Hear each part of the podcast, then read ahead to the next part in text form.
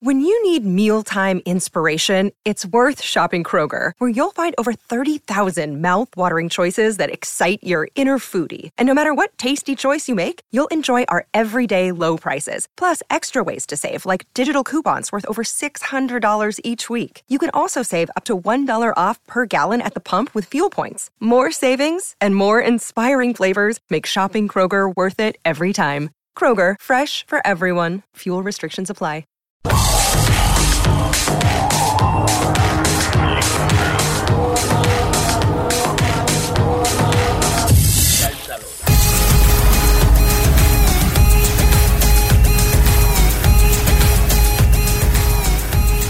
Welcome to Beltalota, the officially unofficial podcast for The Expanse on Amazon Prime. I'm Jim. I'm Aaron. And today we're talking about Season 6, Episode 4, titled Redoubt, which I think is the belter word for all the information that's scrolling by on the screen. Look at the Redoubt. I have no belter accent. I thought they said they read the inners' lies and they doubt them. That's as like, well. It's their TLDR, too long didn't read. Mm-hmm. Redoubt. What'd you think of the episode? I like the episode. I think if people at this point in the season are going to say anything negative about the episode, it's going to be the fact that this is hurtling at a fairly breakneck pace. Mm-hmm. And I think I don't know, maybe they'll do something crazy in the next two episodes, but also it feels like it's easier to predict what's going to happen next.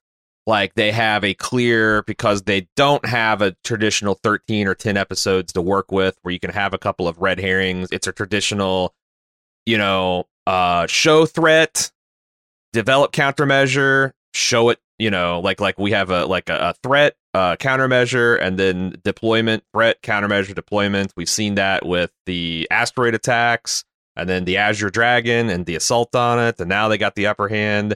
And then Marco's got protomolecule ships. So this episode, they showed the threat. I predict, not having seen it, that next the opening of the next episode is going to be about the Martian fleet. It's going to go storm the gate, and they're going to get thrown back by Marco's super ships, and the rest of the inners are going to go, oh, holy fucking shit. And the countermeasure will be, I don't know, but like, they'll probably develop it by the end of the episode, and the final episode will all about being, that being deployed. So it doesn't feel like there is as many like, oh my God, I don't know what they're going to do next, because it's the end of the story and they have to get there and they've got 6 hours to do it.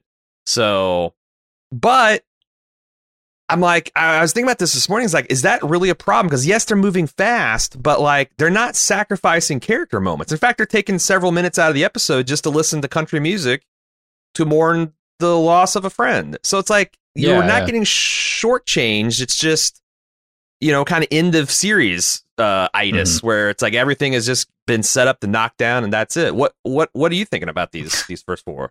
I think that's all mildly interesting. I know, how this book ends and how I think the series will end at the end of this book. What do you think about the burn rate of the material? I guess that's what we've talked where you've like, in some seasons you're like, I can't fucking believe we're 75% of the book. It's only episode 3. I mean, I'm starting to feel the reality is sinking in that we only have 2 episodes of this show. Right. Left, period. Not of this season. Not of like, oh, we're at the halfway point. No, man, we're 2/3 of the way through the end of this show. So, well, we might get more, but that's all, Yeah, and there's still a lot to do. Speculation at this point. I think that it is certainly all doable in the next 2 episodes. They might have to lose a couple of those character beats. Although I think there's still at least one more to play out with Philip. I think like we've seen a lot of, as you said before the podcast when we were talking, 2 steps forward, 1 step back sort of stuff. With him. And I think that feels real. That feels natural and rewarding, but we haven't seen the totality of that yet. I think, he keeps like, we talked also about this redoubt title, like what could that mean? And I almost felt like there was an emotional redoubt from Philip this episode where he is fortifying his position as Marco's son, right? As a belter, as every time he he has these moments of, I think, like humanity where he starts to go, oh, God, I've done a terrible thing and I should be ashamed of it. Then something happens to get him indignant again. And and then he goes on these tears of being like a true Belta, you know, and I think that hasn't totally played out. So I'm excited to see how that goes in the final two episodes. Just to be clear, because maybe people don't know, a redoubt is like a military fortification, but it's always like a temporary, or like the idea of it's like been hastily constructed to retreat to a place of defense to, like, think like a wooden stockade, you know, like a square thing with like wooden fences, and or maybe it's just the earthenworks kind of thing. But the essential thing is it's a temporary place of refuge to kind of regroup and attack from. And I'm looking and I'm like, is it Sirius Station? Is it like, you know, is it Marco's spin supply depot? Are they going really metaphoric and it's actually like the redoubt is in all our hearts? Like, you know, that Monica is trying to build a hastily constructed redoubt that we can all emotionally retreat to then, you know, counterattack Marco with, like. And I like your suggestion, too, that this is like, you know, another metaphor internal at the Marco, like Philip. He's trying to build up some of his internal defenses. And yeah, and I think what they're doing with Marco is some of the most interesting stuff they're doing on the show, because, like, to me, this feels very realistic that you grow up idolizing and being brainwashed by one parent, and then you meet the other and you find out that they're not at all what your other parent said they were. And you also have the issue of, like, your parent, you know, not living up their ideals, but they continue to lie, manipulate, and you see the stuff breaking down in real time. And the way they're doing it, they're not like, I could see a lot of people saying, like, I don't understand why they're giving Philip and this fucking new guy, some rando red shirt, like, all this quality screen time, but like, because of all this precious screen time, but like. This is the whole game, man. This is Philip figuring out in real time. Oh, my dad said that Ceres are a bunch of well-wallas that are fat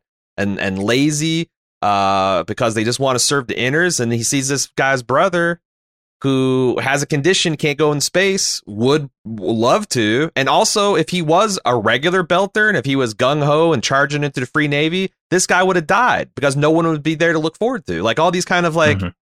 little tiny lies he sees, little tiny cracks, and sometimes large cracks in his father's facade. He can, like, you know, start to see something, but then, you know, Rosenfeld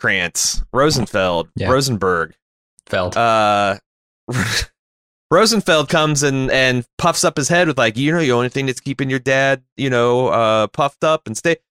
And then he's turning into like a little Marco at the end. I think that's just, like you said, it feels really good. You're not going to, I mean, I don't know whether some people are out there thinking that, like, you go to a teenager and you tell them their parent that's filled them with their heads full of lies. You just prove them factually wrong once, and they're going to be like, oh, shit, yeah, totally. I'm going to turn. That's not how this stuff works. It's like you said, two steps forward, one step back, two steps back, one step forward. Slowly recovering from the mental abuse you've been under. And if anything, this is still taking place far, far too quickly, but they are taking their time in a 6-episode season to continue the fine arc they had from season 5. And that's the good thing, right? They've had 2 seasons now to do this. So it's not, oh shit, we got to rush and do this stuff all in 6 episodes as well as everything else from book 6. It's, they've had time to build it. And so it feels more natural. Yeah, I've really liked what they're doing there. And then how did you feel?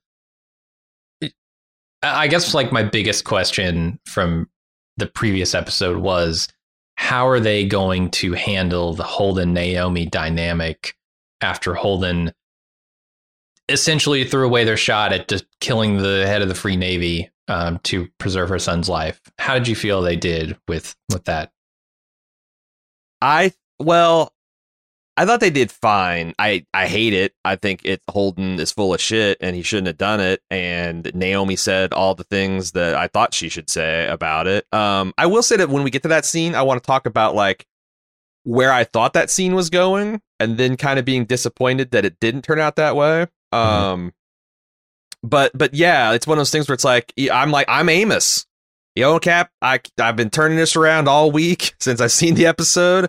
And yeah. I want to see the angle, and I'm not seeing it because the angle is a purely selfish one. I can't, and it's a human one though, right? Oh sure.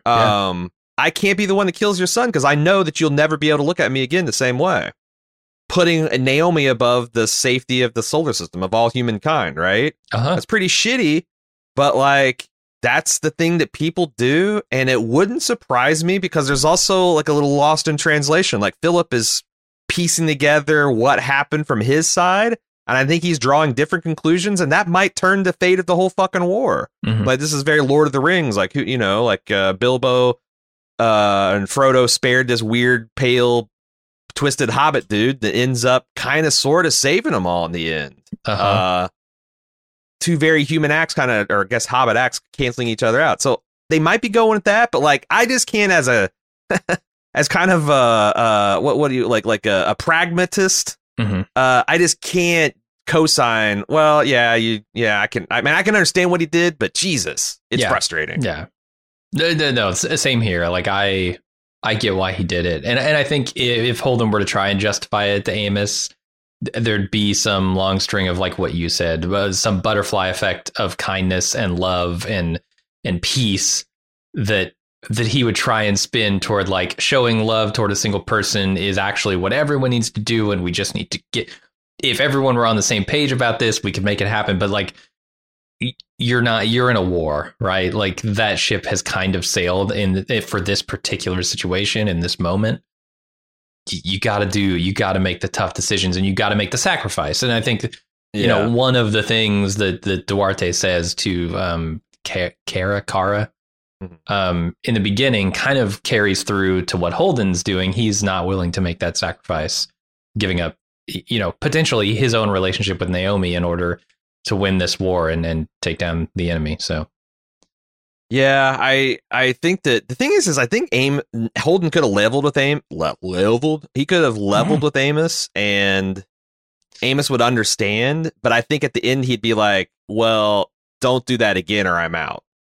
Because like I am trying to win this war. Hasn't he already said that to Holden? Hasn't he been like, you're the guy I look to for my moral compass? I mean, he did say that, but I'm saying like that's in absence of Holden explaining, because like Holden had an explanation. Like that scene is a little bit dishonest because he had an explanation. The explanation was just purely self-serving and didn't take into consideration literally anyone else's feelings, not even Naomi's. So but you're right. Like Amos all but told him, like, you do this one more time and I don't even know why I'm out here fighting. I might as well just go back to find the most comfortable spot in the system that's going to have the lights on the longest and go to the best brothel and spend all my Rocinante shares on it, because fuck this being out in the void getting shot at kind of shit. Yeah, I thought he had done that before in the series. Maybe I'm thinking of this moment in the book and remembering that as a previous time that Amos had said, hey, you're my moral compass, and if you fuck up, I fuck up, so don't fuck up or I'm leaving. Yeah, that kind of thing. Before we go further, I just want to like catch you on something. I think you called the admiral on Laconia Duarte. Is that, I thought that's the guy who died in the gate last year. This, I think this is a new supreme commander. It of might be. The book is Duarte. He's doing all of this Laconia shit. So, or maybe I'm forgetting who Alex's old commander was from last season. So it could be Midas. No, I think you're right. I had no idea what this guy's name was, and I thought it said Duarte on his uniform, but maybe not. Oh, I thought it said. Oh, because I'm looking at my notes and I thought I wrote it Cuarte, like with a Q. Oh, Duarte, so I guess, and Cuarte. Admiral Cuarte. We're taking place of Admiral Duarte. So you might be right. That might have been a false correction. I don't know. I haven't read the book. I could have sworn you were right, too. Know. So it all gets very fuzzy. Okay. What do you say we get into the episode? Yeah. Before we do, I just want to say, like, you know, it's like just a few more days left in the so-called holiday season before we move on to New Year's. And if you haven't given our Very Belta Christmas a shot yet, it should be in the podcast feed you're listening to, or should be on this YouTube channel you're watching the video. And a lot of people have liked it. And I just want to make sure you get a last chance to get some holiday cheer. Not even cheer. It's a holiday full spectrum emotion. As seen through Christmas in the Belt in the 24th century. Very Belter Christmas, check it out. All right, let's take a quick break, then let's get to the episode. Discover why critics are calling Kingdom of the Planet of the Apes the best film of the franchise. What a wonderful day! It's a jaw-dropping spectacle that demands to be seen on the biggest screen possible. I need to go. Hang on. It is our time. Kingdom of the Planet of the Apes. Now playing only in theaters. Rated PG-13. Some material may be inappropriate for children under 13. Another day is here, and you're ready for it. What to wear? Check. Breakfast, lunch, and dinner? Check. Planning for what's next and how to save for it? That's where Bank of America can help. For your financial to-dos, Bank of America has experts ready to help get you closer to your goals. Get started at one of our local financial centers or 24/7 in our mobile banking app. Find a location near you at bankofamerica.com/talktous. What would you like the power to do? Mobile banking requires downloading the app and is only available for select devices. Message and data rates may apply. Bank of America NA, member FDIC. All right, we're back with the continuing adventures of Kara the Explorer. Special guest star, the Admiral with a seeming host of crippling psychological issues. Jim, what'd you think of this fucked up funeral scene? I was just waiting. I was looking at my watch going, man, when does the pet cemetery close? Because I know after it, like once it gets dark, they shut the gates on that shit. So you need to get out there with that body, kid. Because we all knew what was happening, right? I don't think there was any question that we had a pet cemetery situation on our hand after last episode. Here, certainly, we get to see the next step. And next episode, we'll get to see whether or not it works, whether or not it fucks him up and turns him into some crazy hybrid thing. Gives him a permanent dick sucker mouth, you know, like that seems to be the body plan of these. I don't know if you can say that about children, but I do. Hey, love... I'm not a purple frog. They are the perverts here. They're the ones transforming things into sex dolls. It's like a very unfortunate thing. And I don't condone it. I'll say something taboo about children. Purple frogs have their own agenda. I'll bring a taboo child statement into the mix. I love seeing children doing taboo things like escorting their brother's dead body to the pet cemetery. I think there's something fucked up and unnatural and just wrong about that whole situation, and I love it. It is like a little bit Stephen King. Like, a lie, yeah. Children fucking around with stuff they shouldn't, and they're going to find out. I did get a little bit of like the Grimes family dynamic from The Walking Dead. Like, who is watching these children?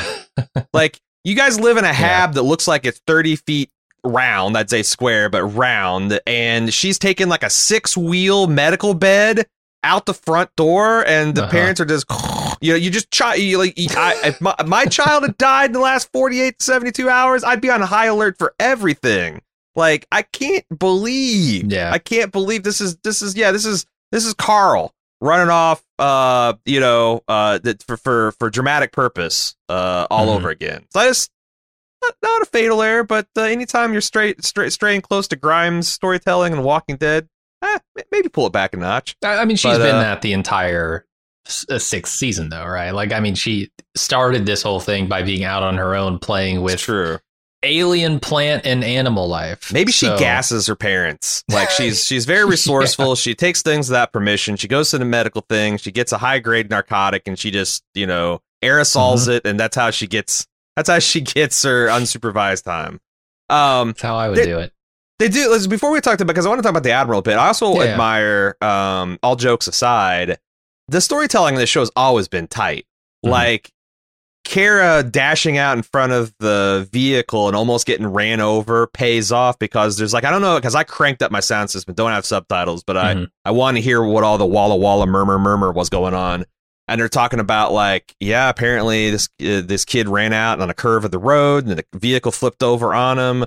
The driver's being held personally responsible, even though it's an accident. There's people saying, you know, like, it's like, well, what do you think's going to happen to the driver? And they're like, well, what do you think? And he's like, well, it's just an accident. And it's like, you think that matters? There's soldiers talking about forming a firing squad. Just in case you haven't gotten the note on Laconia, it's a very martial, hard nose, you know, can't wear a bracelet commemorating your mother's death kind of society. And it hasn't chilled out since season 5.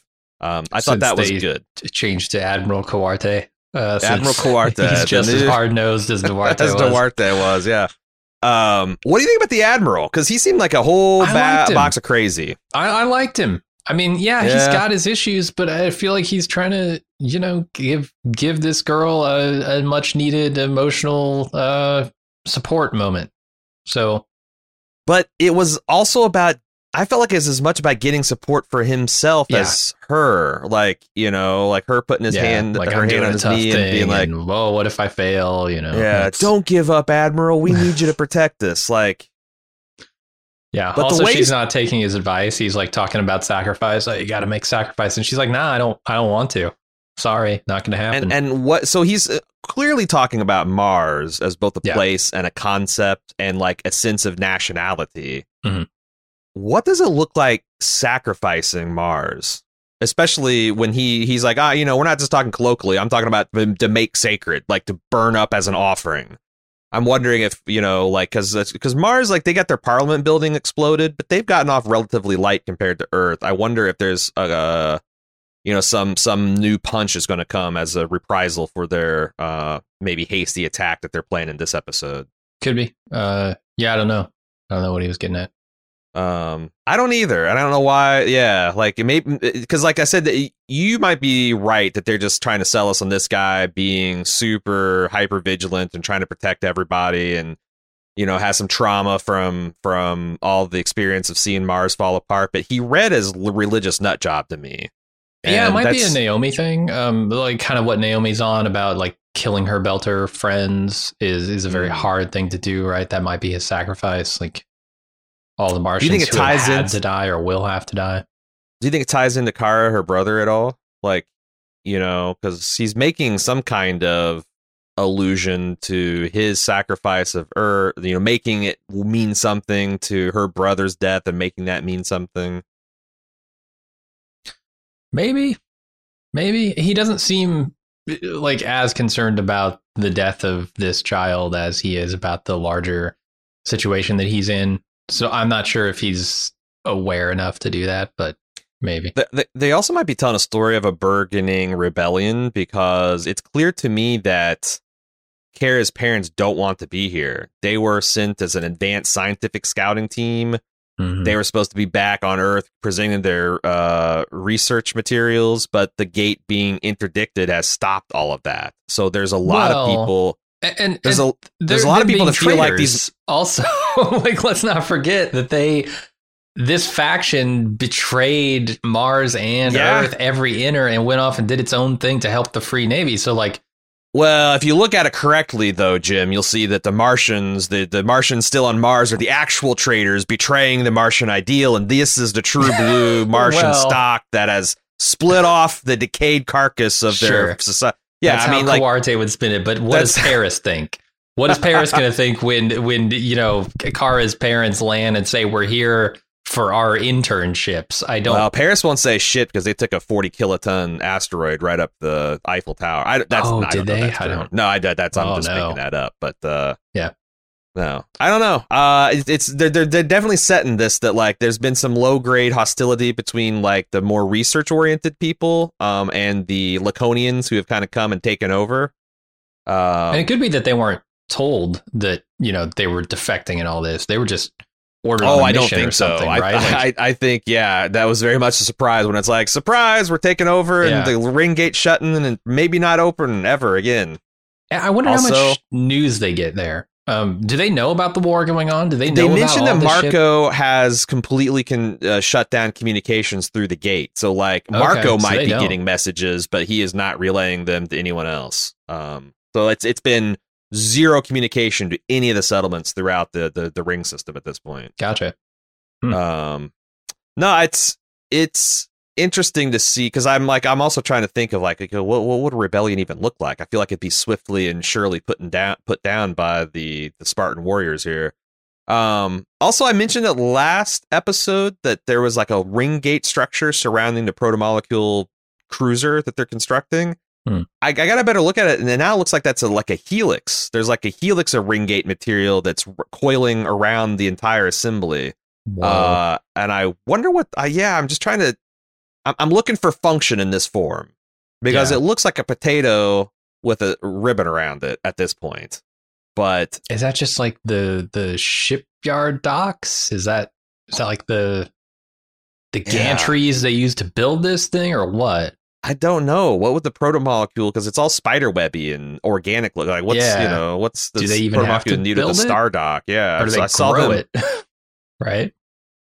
Yeah, and also, like, because that was something I got that I didn't really appreciate on my first watch through of the series. Oh, first few watch throughs. Is the Arbogast. The protomolecule was kind of like thrashing around looking for something to do until it dismantled the Arbogast, and then a few episodes later launched a vehicle very much in the Arbogast, like it's a big saucers kind of. Like, I think it literally learned how to make a starship from them feeding it the Arbogast. And I wonder, like, it makes me wonder what they put in as an input for these protomolecule kind of hybrid ships, and what they put in as the, or maybe this is just a custom creation from Cortazar. Let's talk about his thing. He comes running in screaming at the end here. What's he going on about, Jim? I'm not sure exactly, but as far as what he says, something about coordination protocol returning a coherent reply pattern. See, this to me is bad news, because they have hinted for the last two seasons that there is a larger threat that killed off the protomolecule makers, and they're all dead for like a billion years. So any response we're getting at this point, probably not from them. Probably if I'm guessing, we all got, you know, a few episodes left, probably from the red fire demon gate things. Yeah. Like, bad news. Sounds like it's bad news. Like, anything that Cortazar's doing is probably bad news. I don't see him as like definition. A benevolent entity. Yeah. No, he's probably fucking something up. Yeah, anybody 3D printing an alien battle cruiser, probably you can't trust. Sure. All right, I think that takes care of our Laconian business. Let's move back to our system on Sirius Station, where the station manager that Marco abandoned is whipping her people into an anti-inner frenzy. And let me tell you, the inners, not fans of this rhetoric, Jim. No, I mean, they probably shouldn't be. We find out what the stuff that was vented last time was. It was water. We were wondering, like, what was up with that? Okay, it's water. So does that, I assume that reduces the 3 weeks of time that they have to get support to the Sirius Station. All these people are dead, right? If all their water tanks are vented, they're dead. I don't know if it's all, but yeah. And it might not be all of them. And I'm like, at what point does she turn on Marco? Because, like, the people are all, like, pissed off at the inners now, but, like, they got eyes. They saw the sequence of events. Mm-hmm. You know, maybe they don't believe what the inners are saying as far as their intelligence and their tracking down of Belter munition resource and serial numbers and stuff like that. But, like, there's no food, no water, and you got administrators saying, we got, you know, we'll be fine. If these people leave, they leave. There's still no food or water. Like, is this turned into a death cult? This station manager, I'm not sure. I don't know. She's trying to maintain control and calm, because if she loses that, then the death toll rises. But it feels like the death toll is going to be close to 100% anyway. I'm not sure what her game is at this point. Yeah, no, I'm with you. I don't know exactly what the point of calming people is, but maybe it's just something to do. It's the only thing she can do. So she's also building rapport with the, like, you know, she's not turning on. She's still maintaining her cred as a true Belter. And maybe that's going to give her a position to pivot towards accepting help from the Belt or from the inners, because, you know, kind of like an only Nixon can go to China moment. Sure. Like a Fred Johnson bridge there. Yeah, she's trying to be cool in both of the inner and the Belter's eyes. I don't know. It's wild. But I do like how this show is, again, building, like, you know, when the administrator said, or when Avasral is pondering about leaking the information they have about the Belter explosive, she's like, it's just going to be one more lie and a long. And the show, to its credit, has shown us those lies. Like, Anderson Station was a bullshit operation to just cow a bunch of Belters and killed a bunch of men, women, and children, innocent and unarmed. You know, Eros. Like Eros. I mean, that wasn't. Like, official inners, but it was inners. Come on. But it was inners fucking with them, using them as animals. And they probably still haven't got the full truth about that. there's, and like, you know, the Mars and Earth pointing fingers at each other over the Kant and over, like, mm-hmm. there's just all this mutual distrust, and it got at something real that, like, you know, lying is such a top tier strategy in dealing with any group of people, right up until they stop believing you, and then it becomes the worst because you can't tell them anything anymore. And this just goes to show, it's like, maybe some hard truths and some sharing and caring 100 years ago, we wouldn't be in this situation. But, you know, like Holden says, you're always trying to murder your way out.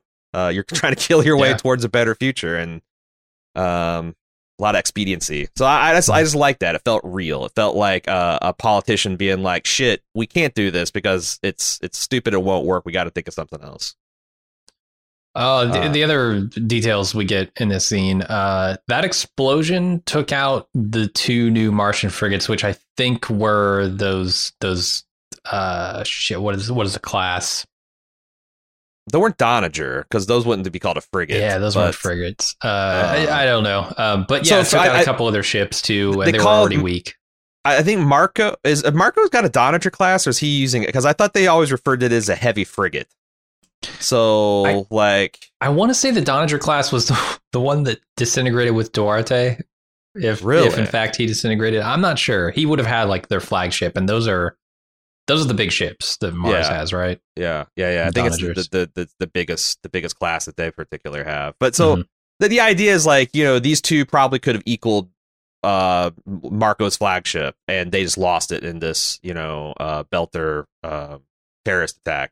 Yeah, so, and they're making a point about how they don't have the military required to get out there and take back, like, Medina Station, for instance. And military is also a terrible way to distribute humanitarian relief. They're not, you know, they're not great at keeping a peace or things of that nature. Which, I mean, knowing that they're already kind of, like, stretched thin with everything they have to do, it makes it extra insane when the MCRN admirals are considering going this alone with an attack on Medina Station. It's like, the combined fleet, the joint fleet here, doesn't have what it needs. You think you're going to do it with a third of the joint fleet, and Mars is weaker than Earth's fleet at this point, right? Because Duarte stole half the shit. So, and they were decommissioning a bunch too. Right. Like, it's it seems insane. Not just foolhardy, but like the people pondering this idea are just totally out of their mind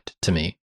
Yeah, but I don't know if you think that sitting here and playing, you know, humanitarian relief aid to the Belters, why Marco entrenches a position that they already spent a lot of time last season convincing us is like, man, once you get in there, you've got a real stranglehold on the ring gate. It might make a certain kind of sense, because if not now, when we get weaker every day, we do have a stealth ship advantage. We can get an element of surprise. We can.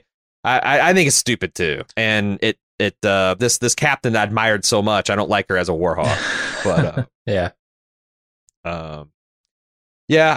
I don't know.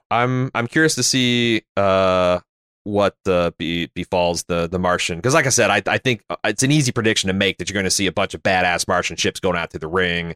Stealth ships are going to take out a couple of the sentries and stuff, and then right as it looks like the tide, they're winning, then you're going to have these protomolecule cruisers coming out and fucking slicing them up.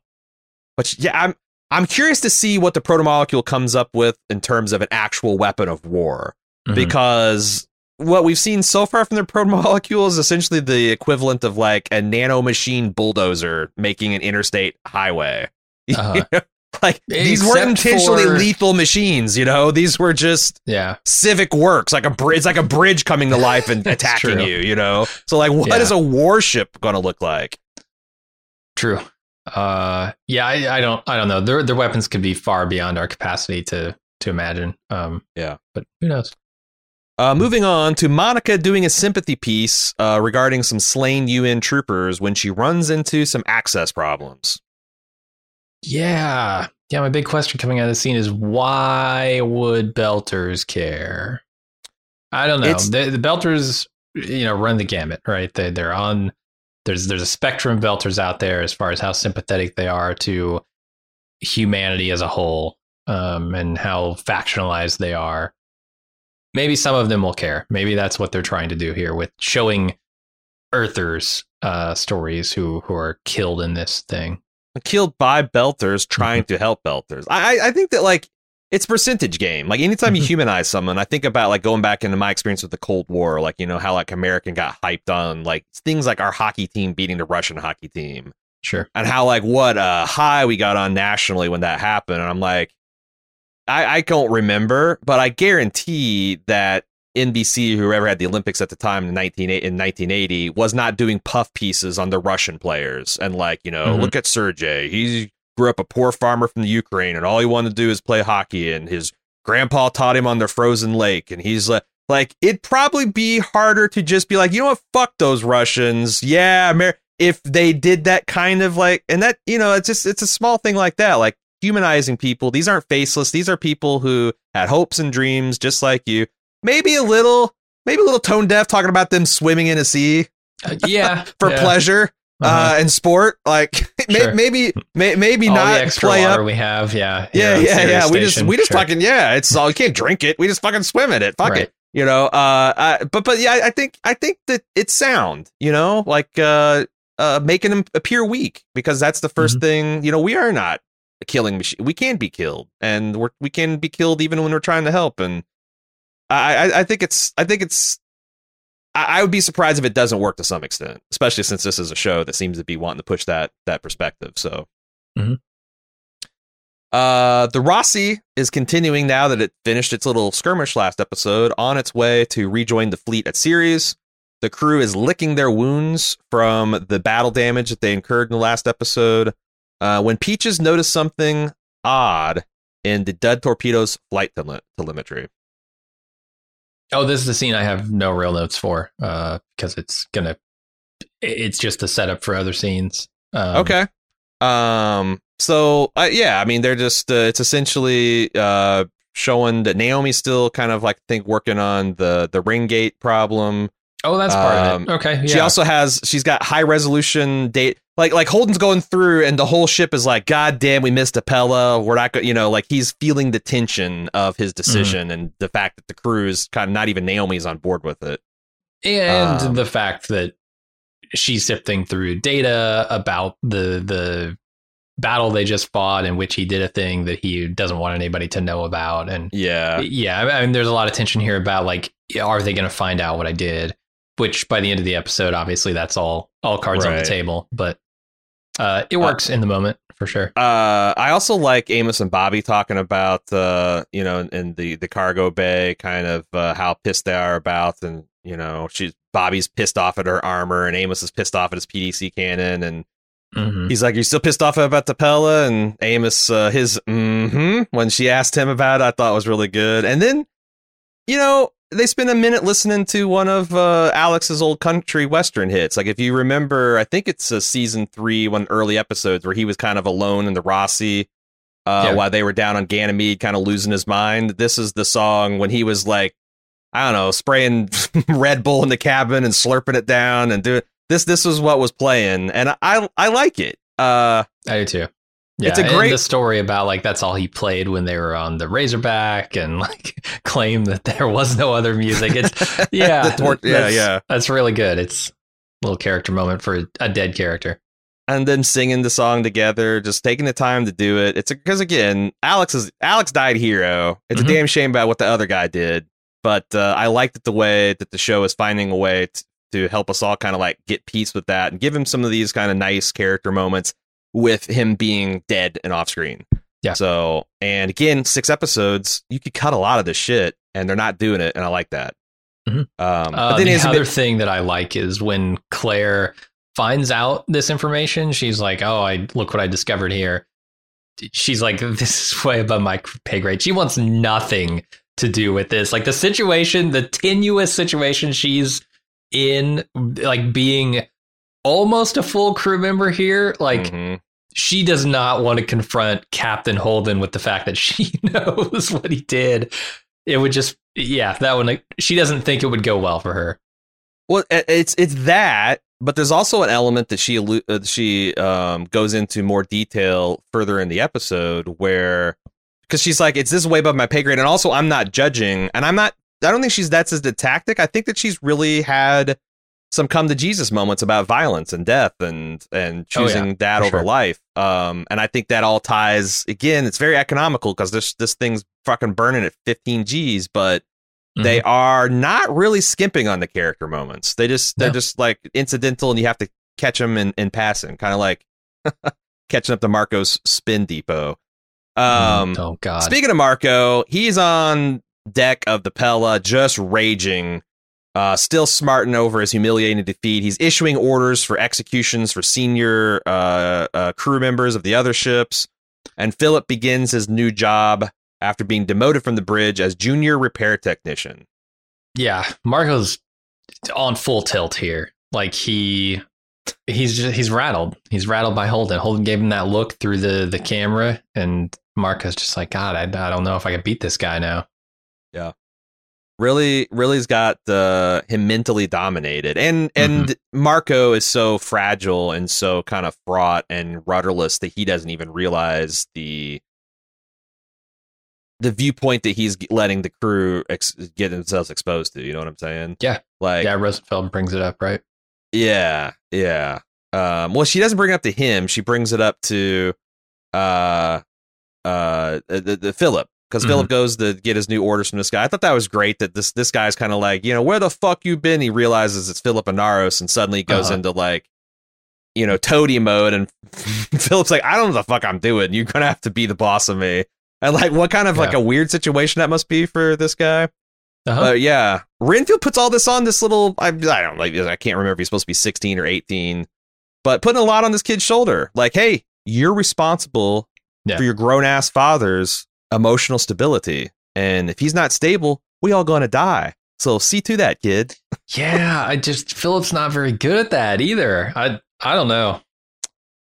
Well, his father doesn't take him serious, and I think that's one of the problems, but also it's just that's like part of the support, right? Like there's an element of like because Marco, I don't know. Marco likes kind of not taking Philip seriously, likes being, you know, the one in charge here, that power dynamic, that like competency dynamic. He kind of gets off on that. So that is part of like what Philip does to support him, is just be there to get shit on sometimes. Yeah. So like, yeah, that's a rough position for Philip to be in for sure. And this Renfair lady, she's, you know, kind of gives the opposite equal thing that Marco does, where instead of like building him up and then tearing him down and building him up, she like waits for him to like try to flex his ego on her. Like, you know, why should I listen to you? I get to shoot you in the face. What do you think my father do? And she just echoes back what he did when he did a, you know, like when he shot his friend in the face. Yeah. Like you just going to keep, you know, and it just really blowing him up on his bullshit. It's interesting. It's interesting this 1-2, you know, daddy stepmommy kind of dynamic that they got here going. Yeah, and the third kind of aspect of that is the guy who is his boss now, but realizes, hey, this is the leader of the Free Navy's kid, and I can't really order him around, but I need to order him around. There's a weird mix there too, which I liked. Yeah. But whatever you think about this this blonde lady with the fierce neck tattoo, she is damn good at shutting down Anaros bullshit all day, every day. Yeah, she's just shutting it down like a PDC cannon for their bullshit. Out on the hull of the Rocinante, Amos is forced to confront Holden about him pulling their punches while they repair a PDC. I like this scene a lot. Mostly because it ends the way it does. I think that's a great line from Amos, where he says, are you pissed at me for asking, or are you pissed because you don't have an explanation to give? And it ends right there because it has to, right? Like, what is the next step here? Amos is going to attack him.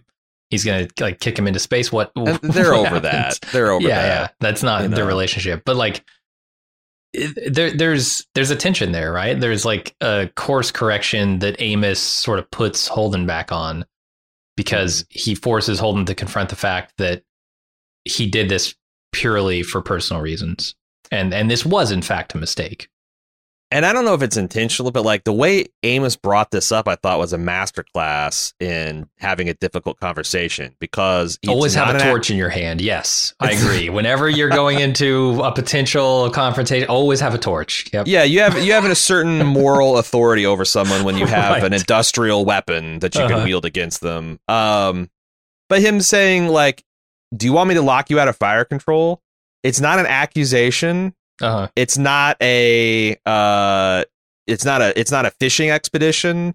It's a statement of like, I know what you did. It was bad. And here's something we could do to fix it. And we don't have to talk about it. Just I'll lock you out of fire control. You can still be the captain. And then you won't be tempted to do this bullshit anymore. Mm-hmm. Like it has completely caught Holden with no room to maneuver, because all of his like defensive bullshit in the face of Amos just stating, like, hey, I'm not making accusations. I'm not casting judgment. I'm just telling you how I feel about the situation and what it makes out me.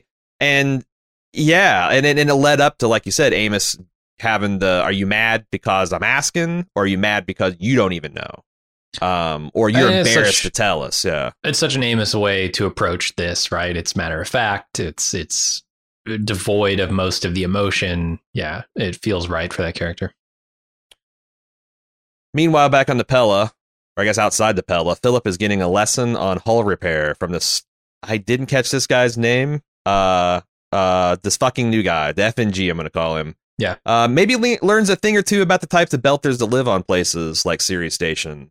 Mm-hmm. And as we mentioned previously, it seems to contradict a whole lot of what his father said about them being greedy and weak. Yeah. I think he's bonding with real Belters. He's understanding, you know, what makes them tick, and not just getting a. I talked about, you know, Marco's no true Belter stuff last episode, right. And I feel like that is what he's been feeding to Philip for his entire life.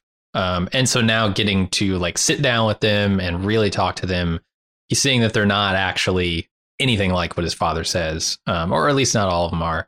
Yeah. The other thing I really like about this scene is Philip taking pleasure in repairing something instead of destroying something. And that is, I think emotionally, that is where they're trying to take Philip. Yeah. And it also is, you know, the pine cone didn't fall far from the tree. Like, you know, Naomi had an intuitive aptitude and grasp of engineering and starship repair and things like that. And it seems like that Philip, you know, we saw him, you know, I think he was field stripping some piece of equipment when we first got our first substantive introduction to him. There's been signs that he is kind of Naomi's kid after all. Like Marco's had a really far head start, but he just can't quite outrun that the spark that he got from his mother. And I think, number one, that's bullshit. I don't think you get genetic goodness from somebody. But mm-hmm. it's a fiction and it's working on that kind of metaphoric level, you know. Mm-hmm. I also think you're right, 100% right on about this no true Belter. Like, the Belter has a distinct culture, and it's a culture of, like, you know, taking care of one another, making sure everyone is, you know, being looked after, inclusiveness. And Marco's shit sounds good because you can start pairing away. Well, we don't care about this station because they're a bunch of well wallow. Oh, we don't care about this station because, you know, they're too afraid to lift their hand against inners. But, mm-hmm. and what, you know, and you start, like, I think you even said last episode that, like, what Marco thinks of a Belter is the people that are on the Pella, and maybe just Marco and Philip, and maybe push comes to shove. Just Marco, yeah. Just fucking Marco. And I think this is Philip realizing that, like, holy shit, not even on the Pella amongst our gallant crew. Mm-hmm. You know, like, I can find the defeater for my dad's argument just here in his rando guy.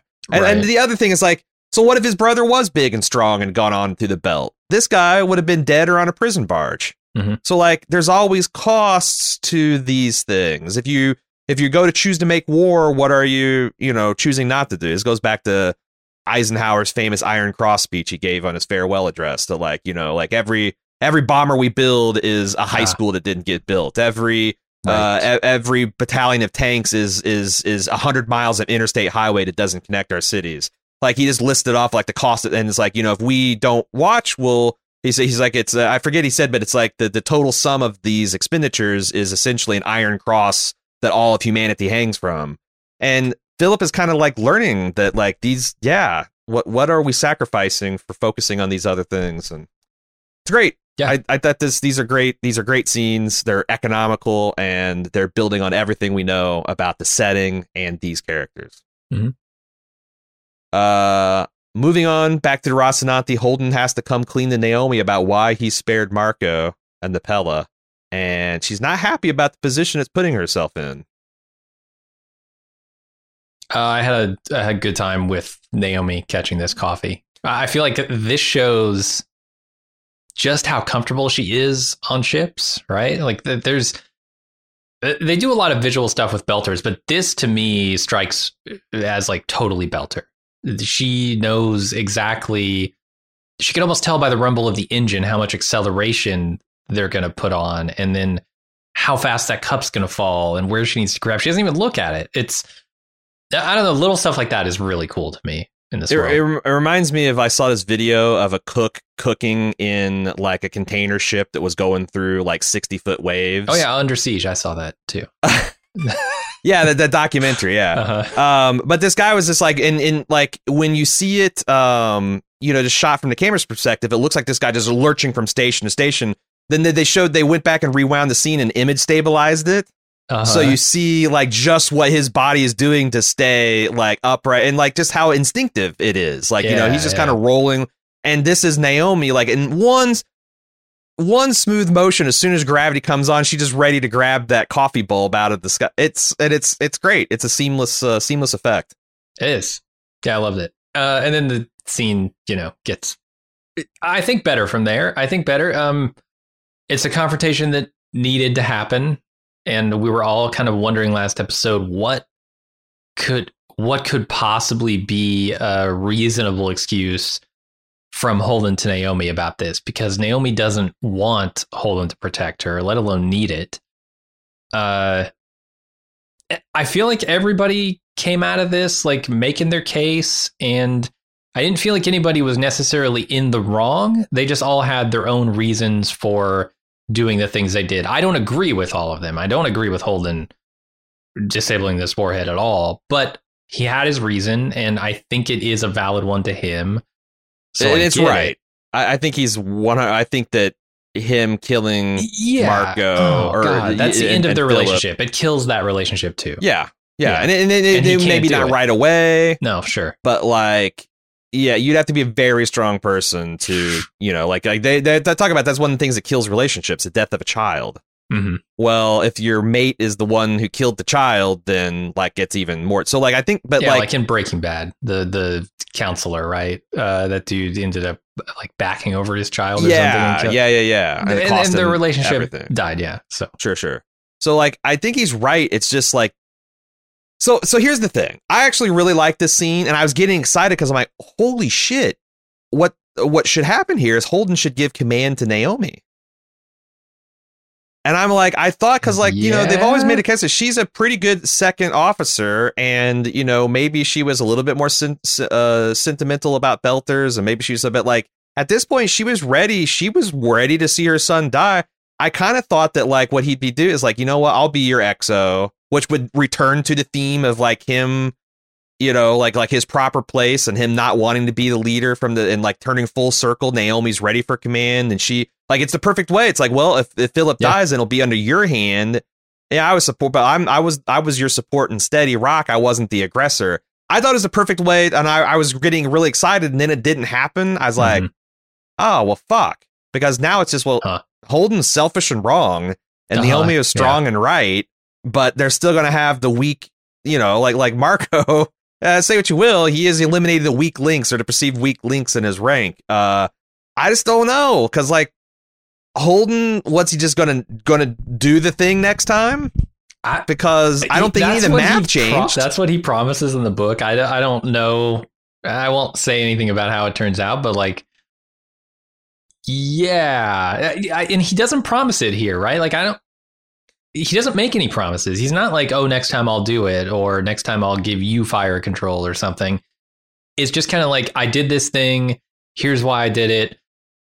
I don't like that you did that thing. Yeah, I don't need you to protect me, all that stuff.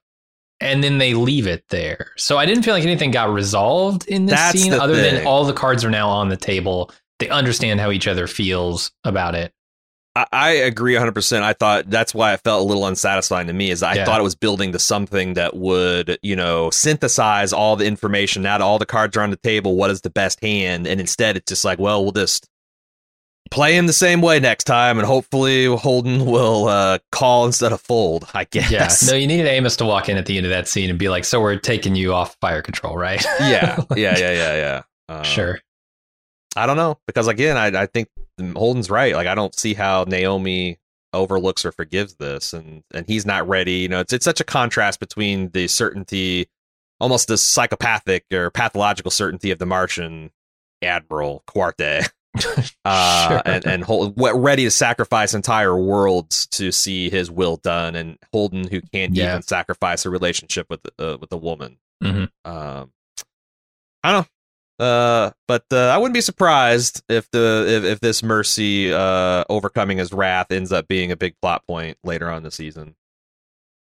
Back on the Pella, Philip's new repair mentor pulls an explosive prank on him while they continue repairing the stricken vessel.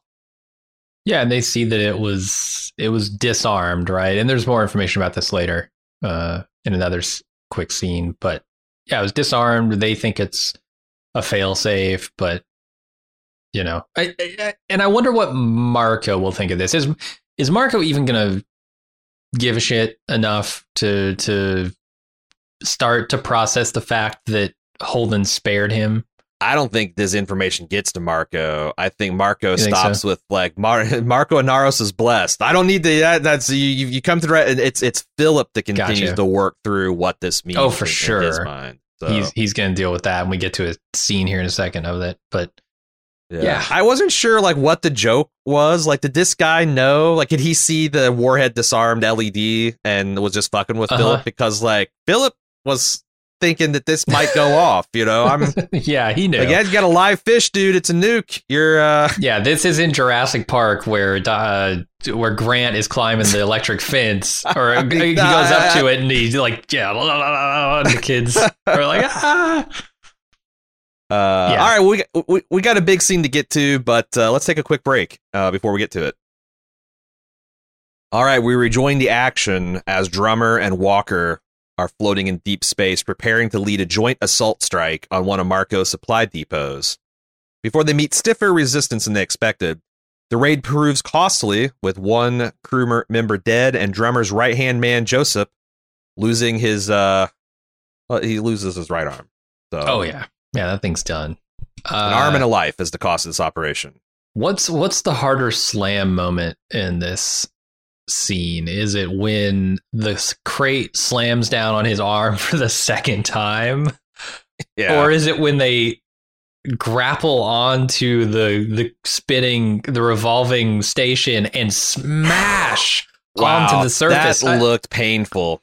It looked lethal is what it looked to me. I don't. They made them go too hard on this. The station was spinning too fast. I think they were too far away. They're too much. Yeah, you know what? Let's talk about this, because like one thing about the screeners is like, you know, we're watching these things in isolation. I can't just like go to a thread to see, you know, like if there's an astrophysicist opining about the velocities and stuff. How do you dock with this supply depot is two massive balls of cargo containing ships attached with must be an immensely strong tether, and then spinning. Mm-hmm. And I think I've read somewhere that you will want to spin stabilize almost everything in space, because you get like gyroscopic stabilization along at least one axis for free when you do that. Mm-hmm. And it's easier to station keep when you just have to worry about two-dimensional position keeping rather than three-dimensional. So like I understand why he takes the time to spin it up. Plus also, if you're going to have crew people standing there, it's always better to have gravity than not, because we're supposed to, you know, our biology is dependent on it. Mm-hmm. But damn, how do you dock with this fucking thing? Like, I'm trying to think of like how you get into a straight line acceleration on the inside of it to where you can dock and take advantage. Like it seems insane. Like do you think the station slows down and goes kind of on the float, and then they dock, and then it speeds back up? Because I don't see how anything docks with this. It seems insane. Yeah, normally when you see something spinning, you'll have a central point of like docking, right? Like you can go to the center of this thing. Yes, it'll be spinning, but you can spin your ship at the same rate and dock with it. This you can't because you'll be changing direction. Or there's things like Tycho that have those giant arms that kind of look violent, like snatch the ships out, like you kind of roughly match speed, and then it's automatic arms is coming to snatch you. I when I saw how hard they hit, I'm like, damn, how do you even? How's this supposed to work? Because obviously they're attacking it when it's. Maybe it's another reason to spin it up. It makes it harder to assault in that way. But yeah, you can slow it. You could slow it for sure. I think so. And if you're going to visit, you could probably fill it. You know, its tanks back up with more spin juice if it needs. So I'll tell you the way to not dock with it is to fire a grapple at it and then slam onto its surface at. Yeah, I would try to match its straight line speed. And and the thing is, like, I think like if you had a grappling system, maybe you could cushion the blow a little bit with that, too, you know, to where. It spools out more at big, you know, instead of just like, oh, I'm hard tethered crunk. I don't know. Seems like you'd take injuries, if nothing else. For sure. And then the next line is just like them totally normal talking through their helmets, their helmet mics. So they've not had any problem smashing down. But the second smash was brutal as well. That crate coming down on his arm again. I laughed out loud because of how, I don't know, hardcore this was. Yeah, it's and I'm like, once they got the thing off and like she got the, I'm like, why don't you just pull him out, man? But I guess like he was still smashed a little bit further back. Maybe. I don't know. But yeah, like some brutal field amputations. Probably the most brutal thing we've seen since season 1 when the medic got his head shot off. Well, the Belter who shot the gate the first time, I think that's the goriest thing I've ever seen on this show. Him just getting it's hard to actually see, but yes, you're right. What's funny is like me and Jack watched that when we were watching through. We watched it back, and I was rewinding and like trying to. And like I happened to pause at a moment where his face and eyeballs were detaching, and they modeled a surprising amount of this young man disintegrating, if you want to frame by frame it in 4K. But yeah, there's a lot of stuff here because, you know, as Marco's Depot, you might have all the time in the world, but they engineered a situation where there's people on board. Like, why are there people on board? They realize they see that they're working on a manifest or getting ready for a pickup. That means there is an unknown. You know, you can't just fuck around all the time out here. So it gives it a little bit of urgency. And then it turns out, you know, there's people there and they're booby trapping things. I like it. And I like, you know, I'm a big Master and Commander fan. I like a good field amputation scene. Man, that arm, that grizzled stump. I'm telling you. I don't know where they sawed like a Cornish hen in half and shoved it down this guy's sleeve or what, but it was authentically biologically gory. Really gross. You know, the other thing I realized in the scene is because they've like Michio's been kind of like the butt of everything this season. Like she's the one that fucks up under pressure. She's the one that can't hit the button right. She's the one. But she gets this nice moment where like as a medic, she knows exactly what to do. And everybody else is doing the wrong thing and like losing their mind and like being squeamish. And she's the one that is in charge and doing and saving lives. And just kind of goes to show. Like, yeah, maybe her forte is not like death and destruction and combat, but look at her in a life-saving role. Like it's an interesting, and then they don't make a big deal out of it. It's just there to notice. Like she does have a core competency, and it's very strong. It's just not in the death dealing department. Yeah, no, they're really leaning into the, you know, reaching for violence stuff that they're talking about with Holden a few seasons ago. And bring back up in this episode. It's kind of all over this episode. Yeah. Back on board the Rocinante, Bobby just cannot believe their run of luck. The millions of one odds that went against them in that last battle. And Peaches stays behind in the galley to level with Holden about her thoughts on taking versus sparing life that she's accumulated in these last few seasons. So... what do you think about the idea that he shouldn't tell Bobby anything? The rest of the crew knows he's not going to tell Bobby. I think in general, people that you care about, you should be 100% honest. But this is also a military situation where, like, this one of the very few situations, like crises and things like that, where, like, you know, you have immediate life and death at hand, are some of the few things where you can, with a straight face, say, like, hey, we can't be open and honest with the public. We have to keep secret some things. We have to, like, I don't know, because Bobby is dealing with her own shit, and I don't know what she thinks about this. Yeah, she's Bobby has a rage boner here for, like, killing Belters at the moment, and I feel like she might just break Holden in half if he tells her what he did. Yeah, she might bone tomahawk him. I don't know. Because that's what my thought is. Like, yeah, I don't like it, but, like, also, it'd be touch and go with her, for sure. And they don't have, like, the relationship that, you know, her and Alex had. She's not in the crew, right? She's in the crew with some of the crew, but like Amos, for instance, right? Those two are getting along swimmingly, but, like, Holden doesn't really talk to Bobby much, at least lately. Yeah, I don't know. I wondered that myself, like, what kind of repercussions that will have if this gets out to Bobby, or because, yeah, she's clearly the one that's most pissed. You know, she's always been the most gung ho. You know, she is the one that's like, fuck it, we tried, space him. And she just clearly can't, like, you know, like, it must be uniquely frustrating because she's so well trained. Got such a handle on the technology. Yeah. She's got such a great military mind, and, like, every single time she goes into official action, it's a clusterfuck. Like, she's fed to a protomolecule beast for a commercial, essentially, or her whole squad. She goes against billion to one odds to not kill Marco. It must be really frustrating. Especially when you pull off, like, malfunctions, shit like that. Yeah. Especially with all the crazy shit they did do, all the 180 no scopes, all with the railgun, like, everything. Yeah. And then the one thing, like she said, I was like, what was it? A billion to one odds? It's I don't know. I don't think there's enough time left to start a big rift between Bobby and the other factions of the ship. So that's the only, like, saving grace here is I don't think they have the time, because It might be one of those situations, like, where everybody knows here except for me, huh? When were you going to tell me?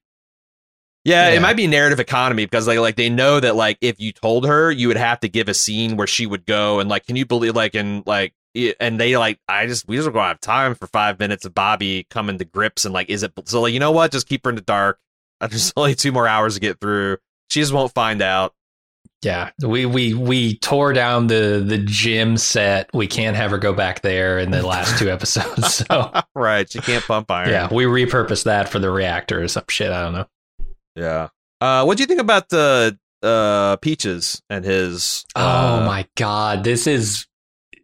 There's this look when Claire's like, "You want to know the time, like the exact moment that I realized I didn't want to kill you," and there is this look from Holden that says, okay, it's going to be one of those days. It's going to be one of those conversation kind of days, huh? Mm-hmm.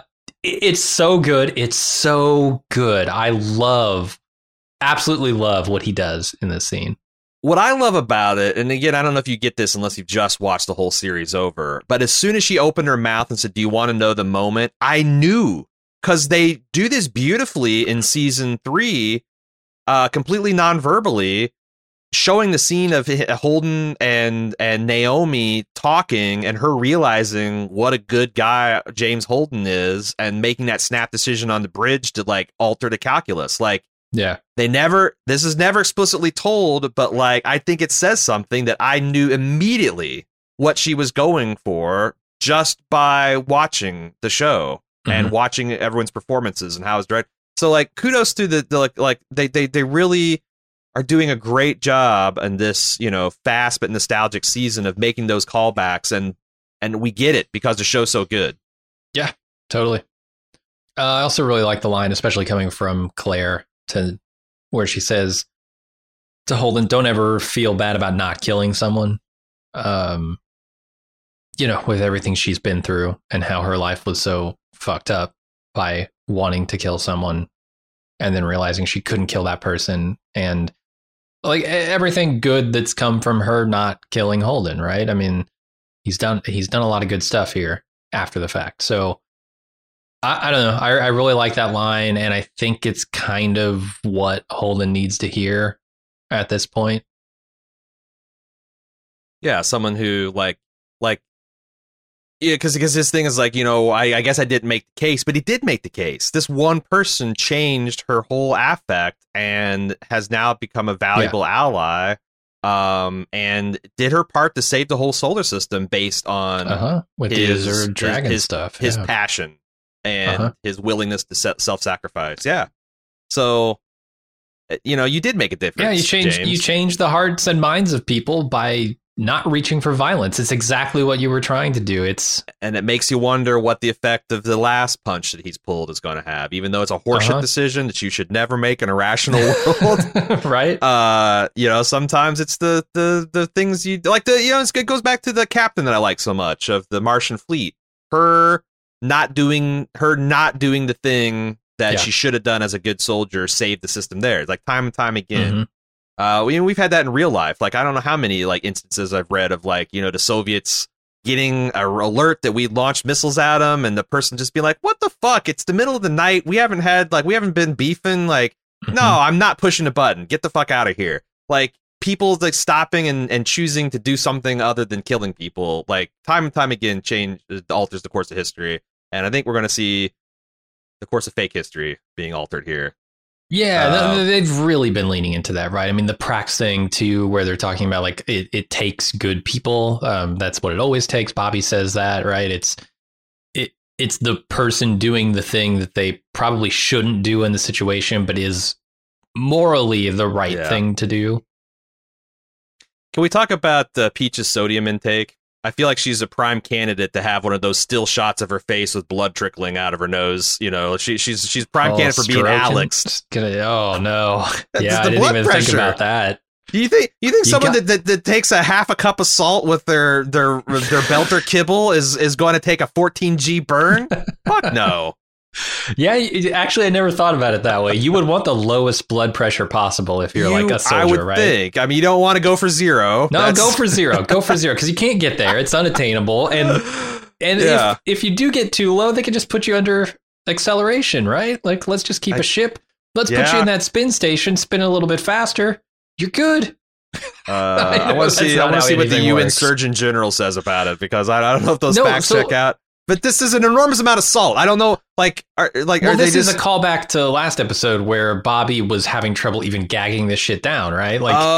It's another this food's so terrible that she likes it that way because it's the only way it's edible. Yeah, that's speaking of the old Age of Sail Royal Marine Day, what you always come across the idea that old sailors were drunk all the time because they mixed alcohol with their water and lime juice, so they didn't get scurvy. And they also it would sterilize the shit that was growing in the water. Sure. And two, everything they ate was salty as fuck to keep it preserved over long transatlantic and Pacific. So it's kind of interesting that we're going back. If they start serving grog rations and eating hardtack, then we're just doing Age of Sail shit in space. Yeah. Back on board, or I guess this is the Sirius Station on Avasarala's flagship. Monica previews her latest sympathy segment. This time centering a narrative around a fat lazy cat named Lucky Earther. Which, if 20th century Belter politics are anything like 21st century Twitter politics, cat posting might very well turn the tide of public opinion. We'll do it for each other, but for a cute cat, fuck yes, we will. Sure. Also, much like him, I'm just tired of all the hate. That feels so relevant right now. Like, Jesus, come on. Yeah. What the hell are we doing? All on this station of Earth together or not? We're not there yet. We're not done. We're not done. We're not done with the hate. We're not nearly done. People, and that's the real problem.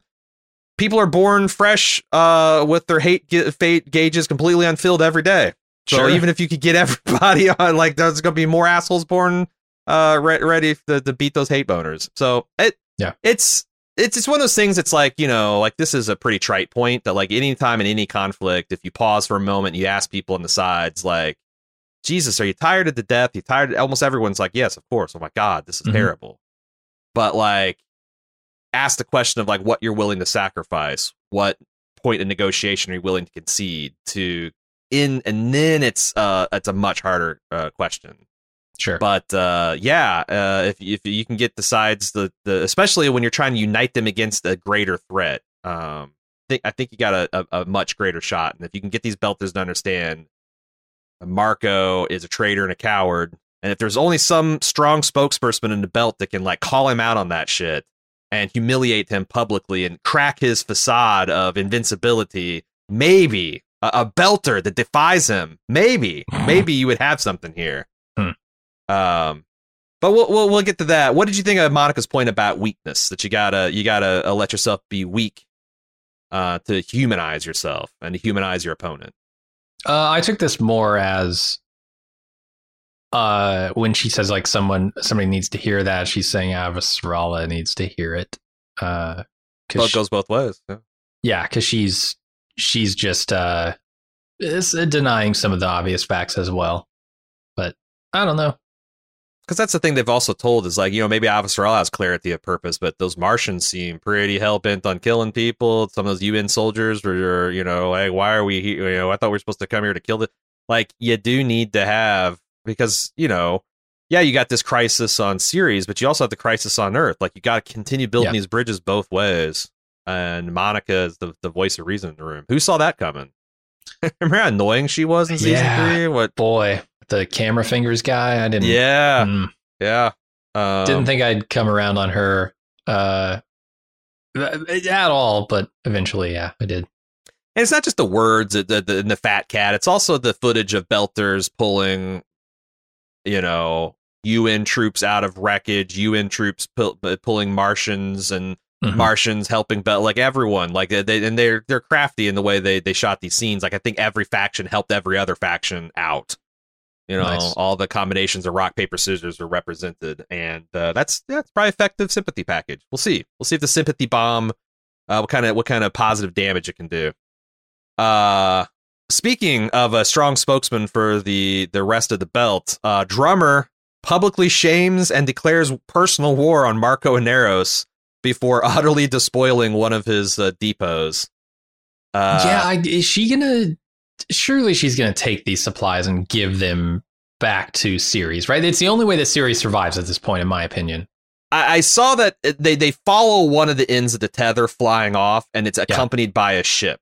I'm guessing that this ship is going to accompany, like that they plot a trajectory that's going to bring them close to Ceres, and like this thing is going to come in right as things are getting really bad. And it's a perfect solution. It's not the inners saving them, right? It's the Belters saving themselves. But it's not Marco's Belters. It's not Marco. It's the Belters calling Marco out for his bullshit and saying, I am the one that's actually going to help. And it's Belters helping Belters. Yeah. The inners are going to support. It's actually shaping up really beautifully. This is kind of exactly what Avasarala needs. Yeah. And she had nothing to do with it, which I kind of like, too. It feels like earlier seasons where things happen that are sort of out of control of the people who need those things to happen. Yeah. Or, you know, just coincidences turn into game changing events. I like that stuff. I was wondering if you could maybe spoil something from the books. I noticed that Michio had slapped a back to tank on Joseph's arm. Oh, yeah. And it's like there was like some kind of tint. Like, are they? I didn't think that they'd be well healed enough to regrow an arm. Maybe this is something they stole from Marco's depot, like some Martian regrowth tech. But like proto molecule back to tank. I don't know. Do you know anything about the regrow? Don't. Okay, like I was wondering about that. This is got to be an intentional nod to George Martin, if not the Double D's. But Drummer says, you know, come after me, but yet I'm still unbent, unbroken, unbowed. These are the house words of House Martell. If you've watched Game of Thrones, you know, Prince Oberyn. This harkens back to that. It's a deliberate reference. It's got to be. It's got to be a tip of the. It might be. I don't know if it's a respectful tip of the cap. It might be like, hey, look at us finishing our series in style.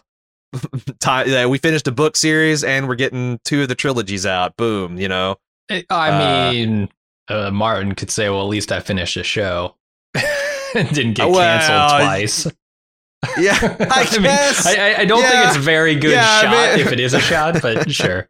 We're throwing stones and glass hab enclosures. Yeah, maybe. Right. But it's probably more friendly. I think so. Yeah, they worked with Martin in some capacity. Well, yeah, weren't they? Like, didn't they get their start as like editors or of some of his stuff? So like this might be just like not even about the double D's and the fucking HBO show, but just like a nod back to the old man himself. I think so.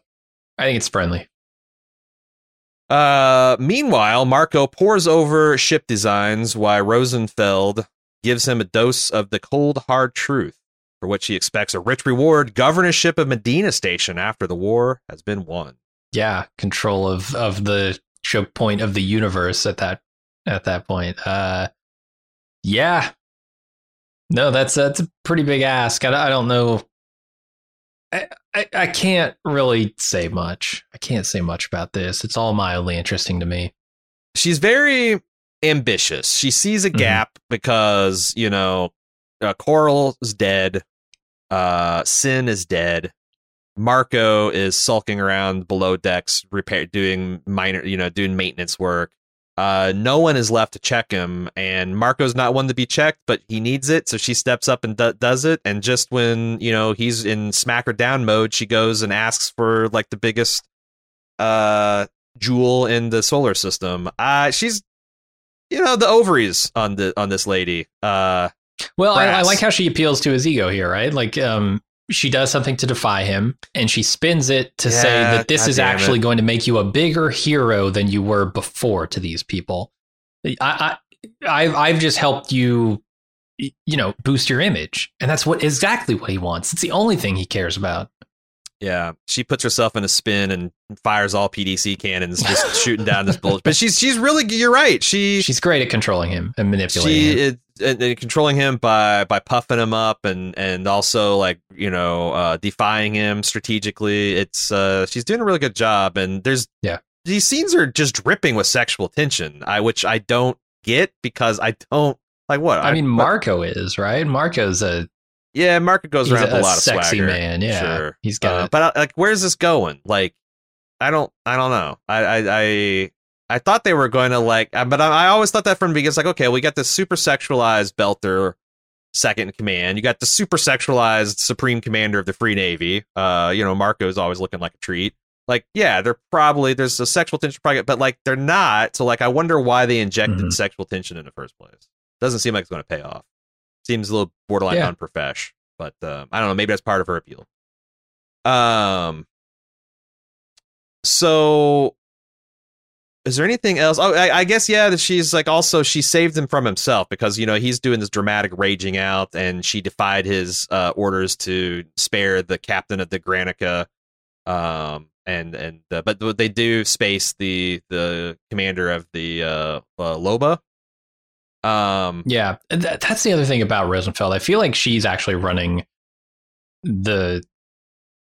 she's running the war. She's running the Belter faction that is, you know, allied with the Free Navy at this point, because she is manipulating Marco, and she needs Marco in a way, right? Like, Marco's image is not just self-serving for him. It's also something she's using as a tool to control the rest of the belt. So yeah, I feel like she's the one in actual power. She's the power behind the throne sort of thing. And they're doing a really good job of showing that. And not necessarily like telling me that, like, oh, I'm gonna, you know, have aspirations to run this thing. She's just kind of doing it.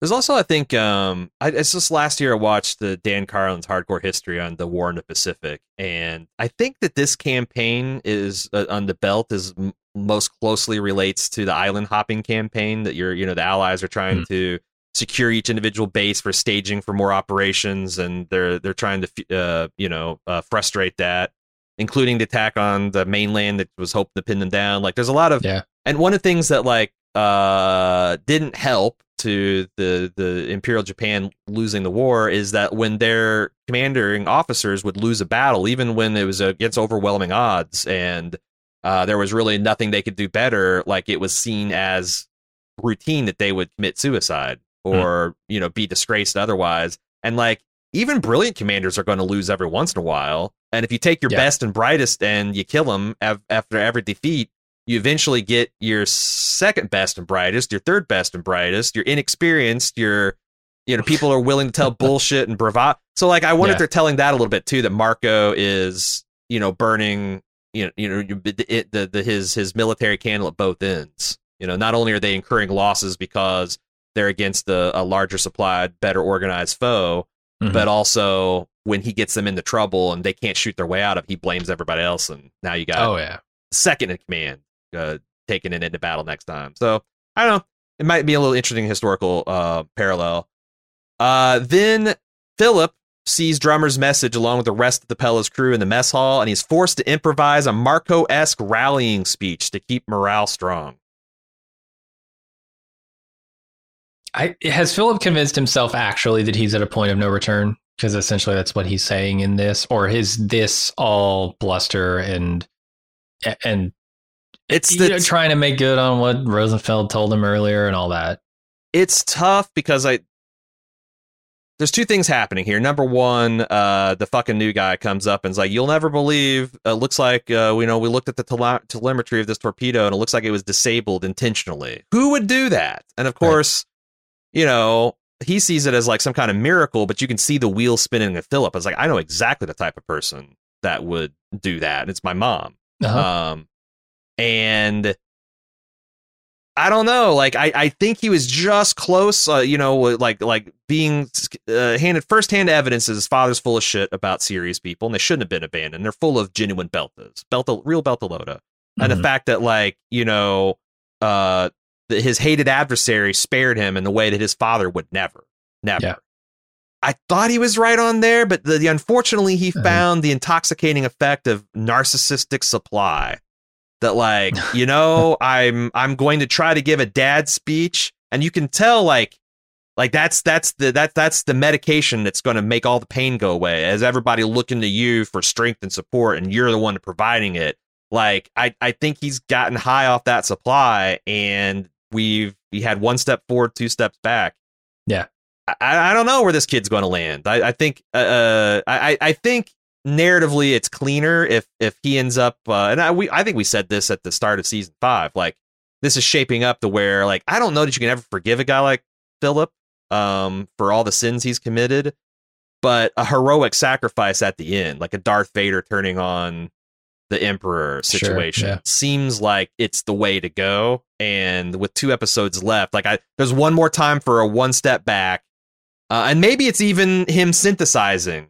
If I put the big forehead take on this, like, he's synthesizing what Rosenfeld is saying and what his father said, and he's like, I need to get my dad's in back in my dad's inner circle so that I can better betray him. Like, is there any of that going on in the wheels? I don't think so. I think he's just sees his dad weak and a way for him to get back in his good graces, and he's still processing what he's learned about the torpedo, but maybe he's that smart. I won't say what I was disappointed by, but I remember being profoundly disappointed with the way that Philip's storyline concludes in book 6. Oh no. I haven't read beyond that. I don't know if there's more going on there. Oh no. But I was profoundly disappointed is all I can really say without giving away too much. Okay. I hope they go a different direction. I hope they do something definitive and narratively satisfying, like you're talking about, as opposed to just sort of doing what they did in the book, which maybe I'm wrong. Maybe this happened earlier, but I remember being disappointed. That's mildly interesting all around. Caminus, the drummer's speech. Holy shit. Yeah, we get to see the full thing here, right? We got a teaser of it earlier on in the less. It's a message. It's a diss so nice. Bit. It's a diss so nice they play it twice. You know, and then getting to the unbroken, unbowed, unbent thing. It's like, you know, you stole from your own. You abandoned Ceres to the inner. You called yourself champion and then ran. So go ahead, raise your bounties, hunt me, kill me if you can. But know that you will always be. I will always be the one who took back what you stole. Live shamed, die empty. Kamina Drummer did this to you. Like it is. Yeah, like I love walkers. Like, so much for anonymity. Like, yeah, like this is, and it all stemmed from her having this really thoughtful look at Michio and Joseph. Like, you know, she's seeing him taking. Like, I, this is like it feels like it's a place coming from love of Belters. Yes, and these are the people genuine who are outrage for at what a perversion of their religion culture that Marco represents. Like, yeah, inner suck. And we should never forget that. But this is not the way. You know, this is the opposite of the way. It's Belters for Belters. Yeah, it's great. And the actor playing drummer, I can't remember her name at the moment. Is Kara Gee? Yes, Kara. Is it Gee or G? I don't even know. Oh shit. I famously mispronounced things, so probably G. I thought it was G. But she's fantastic in this. She always, like, it's such a weird dynamic, her as an actor, her as a person, the actor, and then this character feels so different. She's such a good actor.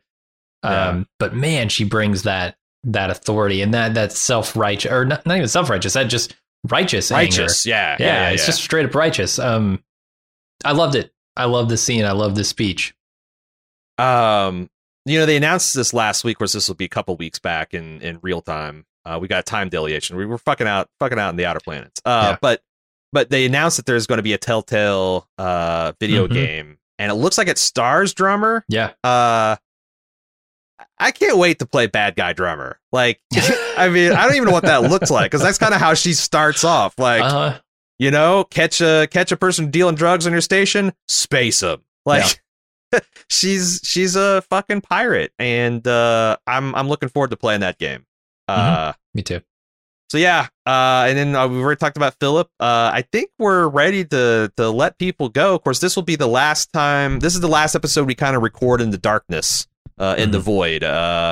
We will be back in just a couple days next week with a feedback episode that we're going to be considering feedback from episode 3 and 4. Send in email to beltalota@baldmove.com if you'd like to be considered for that. And then we will be doing the final 2 episodes pretty much in pace with you guys. We'll have the episode out right as the episode drops around 7 p.m. Eastern, midnight GMT on Thursday. And then we will have the feedback episode out afterwards. So yeah, it'll be fun we finally caught back up with you, and we'll be burning hard towards the penultimate and finale episode of the season. Yeah, holy shit! It's still, yeah, we wouldn't even be halfway through a traditional season, and we're 2/3. It's crazy. So, but yeah, we'll have discussion of that and the latest episodes from the little X-Ray mini series. We'll be having discussion of that. On our feedback episode coming out this next Tuesday. Beltalota@baldmove.com if you'd like to get us your thoughts. We will see you next week and consider them. Until then, I'm Aaron. And I'm Jim. Later.